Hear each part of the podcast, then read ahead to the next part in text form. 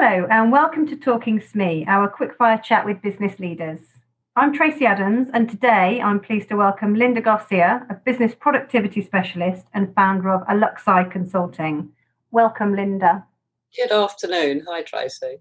Now, you and I have had some really interesting conversations about productivity over the past couple of weeks. Um, and whilst we've been ta- we've started talking about how the pandemic has affected productivity, we've ended up looking at it from a much more global and historical perspective too.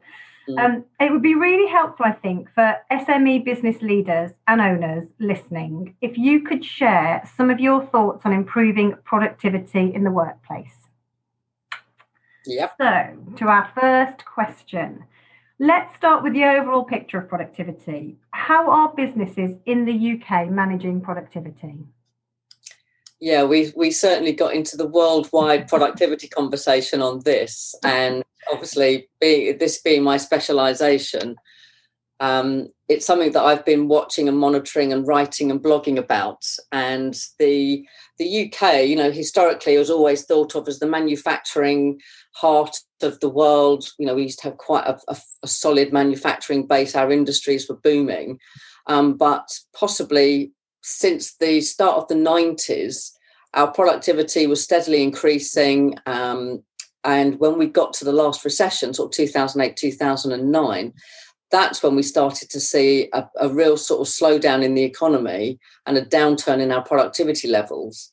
Yeah. Um, my personal opinion is the uh, uh, around that recession time, we started to bring in a lot of cheap labour which meant that business owners were easily able to bring in more people than maybe they would have done otherwise if the um, if the if the markets into like the Eastern European labour markets hadn't opened up.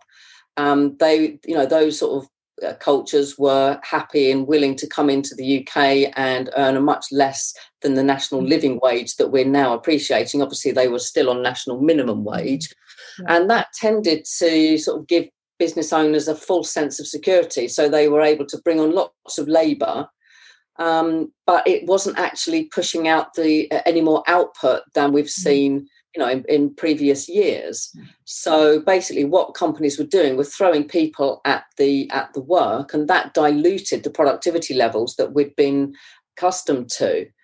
And obviously, now since uh, Brexit has um, gone through, there's a lot more control over uh, the free labour market has now obviously died down, and indeed now since the, you know the pandemic's been going on and as the hospitality industry is now opening up again, business owners are now struggling to find enough um, labour and especially in the hospitality sector to take up the jobs and they're not able to as easily bring in resources from the uh, from the European countries that were basically underpinning the bars the waitressing uh, or the waiting uh, bar staff etc mm. so that has been why the the productivity measurements have changed. I also believe that there has been a, um, a sort of lightening and loosening up of the, the way that businesses are managing their staff. Um, the younger generations are wanting a much freer environment, but also we're not really training managers to mm-hmm. manage the people in the business. Yeah. And so many uh, people are maybe promoted into the first level team leader, supervisory roles without any management training or leadership development. And it's easy to take somebody out of an area because they're your highest performer and you think, yeah, they're going to do a good job and get the rest of the team working at the same level. But if they're not actually, if they don't have the people skills or they haven't got, you know, the capabilities or the managerial um, competencies, then what invariably ends up happening is the, the business leaders see the performance and the productivity actually drop yeah. because the team's not being managed properly and their best performer is now trying to manage a team rather than doing the job themselves so that i think has been one of the causes of the deterioration in our productivity over the last sort of 10 to 15 years yeah. um yeah and, and management is a bit of a dirty word these days I mean, that doesn't paint a great picture, does it? You know, what you've described, that whole scenario. And and I presume, uh, you know, because of all of that, uh, either within the UK or with our, our European and, and global counterparts, we are losing a competitive advantage potentially. Absolutely, yeah. The um, the last of stats were when when I started getting out on the speaking circuit, talking about the uh, the productivity of the UK in comparison to our, our G7 counterparts, for example, the UK had dropped down 22 percentage points below countries like Japan, France, mm. United States, Germany, um, which is is not a good indicator yeah. for the UK's economy. Yeah. That you know we are gradually being slipping down the productivity charts against those those uh, other countries. Yeah.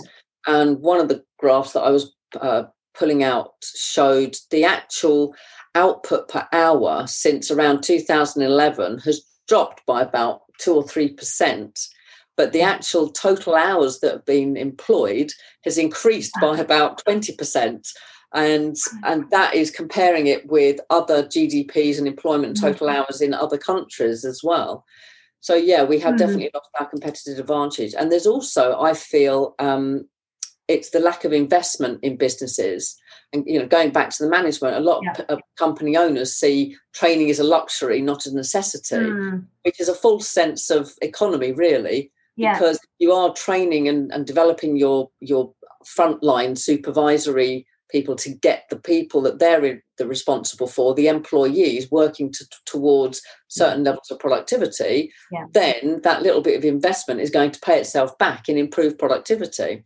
Yeah, yeah. The UK has definitely sort of lost its its place on the, yeah. on the pedestal when it comes to the productivity figures. And if, if you think that's just the general picture before even the pandemic, so my next question: What yeah. then has been the impact um, of the pan- pandemic on productivity? I think it, as, as we were talking, um, it's a bit of a double edged sword because there have been some businesses whose products and services have absolutely flourished mm. because of the pandemic. Mm-hmm. So, like supermarkets, for example, and the food and uh, drink industry, not so much the alcoholic beverages, but food mm. and uh, supermarkets, they have been booming. Uh, and then obviously retail has badly, badly suffered. Mm-hmm. Um, in the arena that I work in, I've been consulting to, for example, a care company who have actually seen their levels of clientele booming because the more the elderly and the vulnerable, their relatives don't want them going into hospitals or into care homes or other institutions yeah. because of that fear that you know they're going to be getting COVID. So the care the care industry mm-hmm. is now having to you know do the domiciliary care and see people in their homes, which I personally, from a much very personal level, I think it's a great thing, mm. but it can be quite expensive. And then companies uh, like the web agencies and the social media and the digital marketing companies have absolutely boomed mm. because businesses have started to recognize that their their only if their only presence is now going to be online and that's the only way that they're going to be attracting mm. their, their clients and getting to their markets so yeah. those businesses that can develop the you know the online presence for their clients have also really um, gone crazy. Yeah. Um, but where where the in terms of the productivity, um, I think where the pandemic is and po- possibly the full effect of this has not yet come to the surface or it hasn't really fully um, exploded yet. It, it's twofold. Um, employees who are now having to work from home or, or, or tending towards a hybrid situation, they are not now in front of their managers. Mm. And if the managers were not very effective to start with, if the employee if the employee sorry are now sort of out of sight and out of mind and the only way of catching up with them is via a telephone call or a zoom call once a day then that could be a hidden source of a loss of productivity yeah. Um, and we'll get onto more sort of the hard ways to yeah. measure productivity. If the business, if especially in the SME arena, has not got robust and solid management control systems which provides the information yeah. for supervisors and managers and the business owners to see are my people having a good day or a bad day? And that doesn't necessarily just mean output it does also mean sort of emotionally and mentally. Yeah. Then if those people are now also working from home and managers aren't getting that sort of over the water cooler, around the coffee um, cups sort of conversations and keeping their finger on the pulse, then that is where businesses are starting to mm. recognize we don't know what's going on. Yeah. And then there's also the double edged sword that I mentioned that employees in, for example, call center employees, which are you know massive amounts or massive numbers of people and staff and team members now working from home, they're isolated. They might not have the you know very congenial um, workplace in the room in their homes. Know, a lot of people have been known to be sitting on their beds working from home. But to sit on a bed for eight hours on a laptop is not going to do your neck, your back, your, your wrists, you know, all of that occupational hygiene stuff. You're, you're doing yourself physical harm.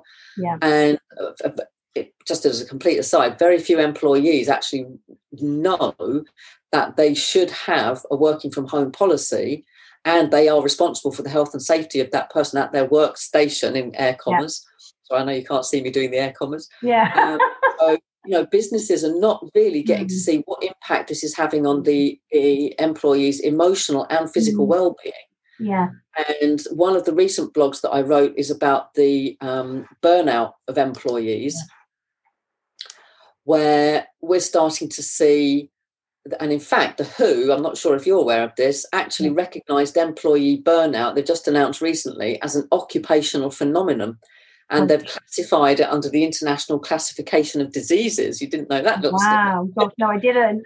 yeah, and they, you know they're describing burnout is the the syndrome that we're getting from the chronic workplace mm-hmm. stress that's not being successfully managed and that they identify feelings of energy depletion or exhaustion increased mental distance from one's mm. job feelings of negativity negativity or cynicism relating to the job mm. which all leads to reduced efficacy, reduced productivity, hmm. and employees are also very nervous hmm. whether they're going to have a job to go back to, especially they might be sort of temporarily furloughed. So some people hmm. might only be doing two or three days. Hmm. And what they what the if the employee is not monitoring and managing those those workloads and the and the individual's well-being, hmm. um, those employees could well be trying to do four or five days work in two or three days, which might be really productive for the business, yeah. but it's going to result in those employees yeah. becoming completely burnt out if they continue that on a, on a very long term uh, yeah. basis. You know, when we start getting to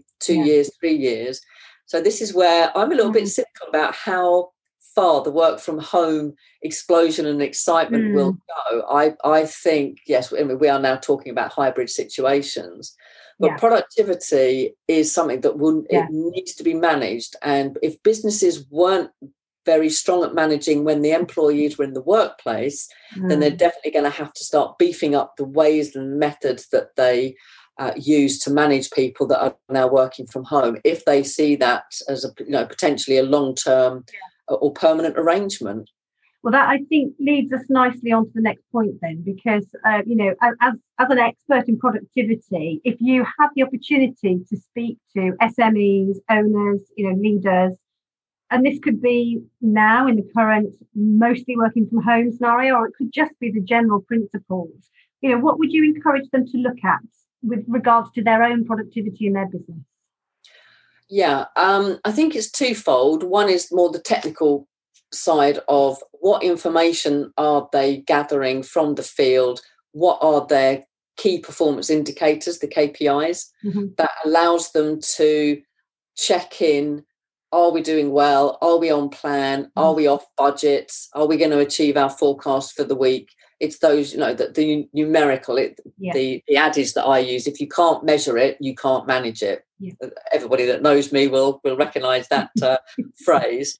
Um, but it has to be getting those numbers in to then have the conversation and this is where I think some a lot of business owners have this perception that well we've got all the information coming through in the IT systems and we know yeah we know what our numbers are because they're on the dashboard and uh, yeah but that's great but what what are you doing with that information mm-hmm. now that you have it? And so the the other side of the equation is the mindset and the communication with the employees. One you know the employees have to understand where they fit in in the greater scheme of you know the, the cog which cog they are of the engine and how does their work impact and drive forward the greater cause, you know, delivering the product or delivering the service that the business is involved in. And if those employees don't have that clear in their mind, then they're just like a little hamster on the wheel, just turning, turning, turning, and not really understanding where they're going to. Mm. So involving employees in understanding what is our plan, this is what we're this is the bigger picture that we're aiming for, and this is how you fit into it. Yeah. Is what the management information systems and the key performance indicators will then give the managers and the, the supervisors something to base their conversations around. It's being objective, fair, and factual, isn't it, with mm. data rather than managing people on gut feel and perception. Yeah. Then on the that that communication process, I am a firm believer that every employee, every staff member deserves a one-to-one conversation with their manager at least once a week, if not daily. And the frequencies with which I implement sort of meeting plans and those communication touch points in businesses very much depends on the type of work that they're doing. Mm. So if it's ridiculous to be talking to everybody once a day because they're just not going to get that much out of control, yeah. then you know there is also the option to do it every second day or every third day. But I would say always weekly. In fact, if if Linda Garcia had her way, there would be no annual performance appraisals because every employee would know exactly how they're doing and that whether they're you know on target and what their development areas are and how they're going to improve themselves in the future because they'd be having that conversation every week. But having those conversations is also part of the management's activities. Yeah. And again, it's something that when you are creating a managerial position, whether that's a foreman, a team leader, a supervisor, a charge hand, whatever the job title is, they are there to manage people and get work done through other people. Yeah. Um, they have to be trained and given guidance on how to coach employees through the information that is on the report. Great, you you know you've you've targeted to get 20 calls done today to hopefully close 10 orders on an average order value of 100 pounds. You've actually surpassed that. That's brilliant. What did you do? Can we get the rest of the team doing the same thing? That would be a really positive outcome. More normally it's a situation where we haven't reached the plan. What went wrong? How can we help you? Is there anything that you might feel you need some extra training on? Shall i listen into your next call and we'll debrief it afterwards that is a managerial conversation with an mm. employee from a manager who's trying to get someone to succeed. Yeah. Not the you haven't done enough work today, you've screwed up all your targets, we haven't got the numbers, and then by the end of the month, we're all going to be out of a job. That is not good management. Yeah. and this a lot of this comes down to the other. I know the other topic that we were having a bit of a debate about is between uh, when I talk about leadership and management development, I don't just mean soft skills of communication, confrontation, how to avoid or manage conflict, etc., etc. You've got to teach managers the tools that they have, which should be you know the business systems, the business management control systems, what the KPIs are, how they come about, so that you know that any manager in a business or supervisor has got to have that technical understanding of what are the tools available to them yeah. in order to help them be a better manager to the employee and get rid of that gut feel and perception process. Yeah um, using and and obviously yes the soft skills have to come into it. Some people are born leaders others are not. You can teach people how to manage. I'm not yet convinced you can make a leader. I do think leadership and entrepreneurialism mm-hmm. is, is born into you. Um, so yeah, yeah that that's my advice to the smes you've got to get your technical management system yeah. sorted out and then make sure that you train you're training your managers in the soft skills to yeah. use that information effectively yeah, okay. Um, just as a final question, Linda, um, what I'm going to ask is: Is there one? I think you, I know probably what your answer is going to be because we've talked about this. But what would be your one takeout for SMEs if they went away and did one thing now to to improve or look at productivity? What would you say go and do? First thing first. Yeah. One, look at your numbers mm-hmm. see and not the financials go in and look at your if you haven't got kpis get some kpis in place where you have mm-hmm. translated your financial forecast into how much product or service does that need and how much resource do you need to put into to generate that mm-hmm. output secondly there is a really useful tool which actually helps management massively is mm-hmm. the engagement multiplier it's an anonymous survey tool and unlike the annual surveys that many businesses yeah. use, this is done every 90 days. And because it's anonymous, it allows employees to give real feedback to a series of structured questions. The company does have the option to add a couple of extra questions if they want to. But what that does is gives you an, a, finger on the pulse every three months of where your employees are mm-hmm. either really engaged with the business or where, how much dysfunctionality there is. Mm-hmm. And that is almost measuring, you know, the business management systems are giving you all the data that but what the engagement multiplier survey tool does is gives you something tangible and measurable mm. on how people are thinking in your business and with so many people being out of the office mm. and mm-hmm. not having those sort of regular face-to-face contacts and communications with their leaders and their the rest of their mm. team and their colleagues that is a very powerful tool that starts to get that information back into the business again yeah. Oh, and wouldn't that be interesting, I think, if you'd been doing that pre pandemic, through the pandemic, and coming out of the pandemic as well, yeah. if the business had that in place to see yes. the, to gauge the feeling and mood, etc. Throughout exactly. that process would have been yeah. quite helpful, wouldn't it? So, which would be great had we known the pandemic was going to be us in quite this way. You know, it's easy in hindsight, isn't it? But, oh, but yeah, you know, a lot of business yeah. owners are very quick to say, "Oh, but it's not the right time." Mm. There is never a right no. time Right. in terms of measuring and, mm. tangibly measuring the the the, the culture mm. of your business which when people are not working face to face it's mm. really important to do that then you just got to start it yeah yeah no that that's been fascinating linda thank you ever so much all really good advice really good background as well it does help to understand the story so brilliant give you links to the blogs yes. and to those surveys if you want to pop that up for your um, listeners to yes have a click on and have a look at, read That's more information. We will link through to all of those. Brilliant. So thank you for joining us today. And thank um, you for having me. That's been a pleasure. And to our listeners, I hope you've enjoyed Talking SME and look out for future episodes coming soon.